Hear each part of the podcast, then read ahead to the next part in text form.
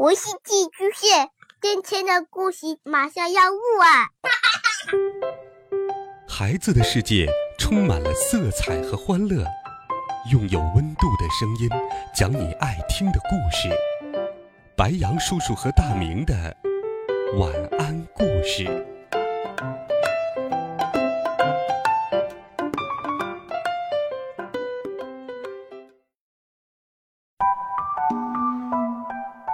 小朋友们、同学们，大家好，欢迎收听白羊叔叔讲故事。今天，白羊叔叔继续给你准备了波西和皮普的好听故事，一起来听《大怪兽》。波西很寂寞，因为下雨，因为没有皮普。皮普很寂寞，因为下雨，因为没有波西。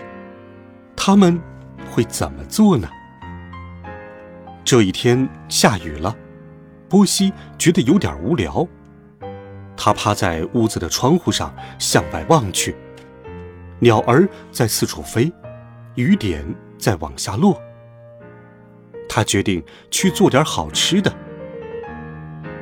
波西抱着他的玩偶青蛙来到了楼下厨房。他走进厨房，穿上围裙，洗了洗手。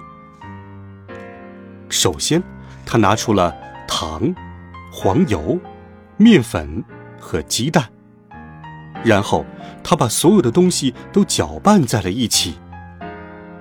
波西把搅拌好的东西放进了烤盘，接着他把烤盘放进了烤箱。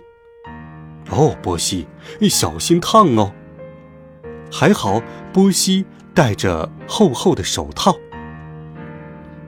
波西在等蛋糕出炉，这时候他听到了敲窗户的声音，咚，砰，是一只大大的、毛茸茸的爪子。波西有点害怕，那是谁的爪子呢？紧接着敲门声响了起来，嗷呜，一个声音传来，波西害怕极了。是谁呢？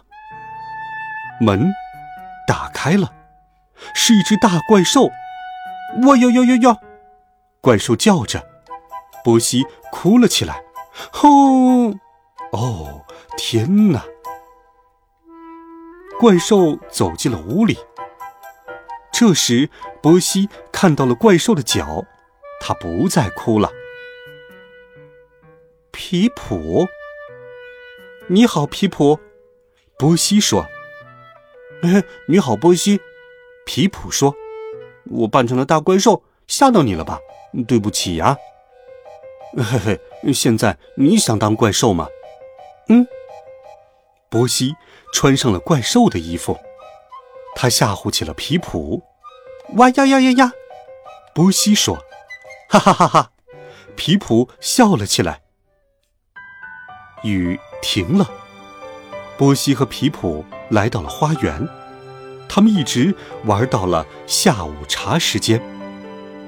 他们一起喝牛奶，还吃了很多蛋糕。波西做的蛋糕真是太好吃了，这一天真是太棒了。波西用做蛋糕来打发时间，皮普扮成了怪兽来打发时间。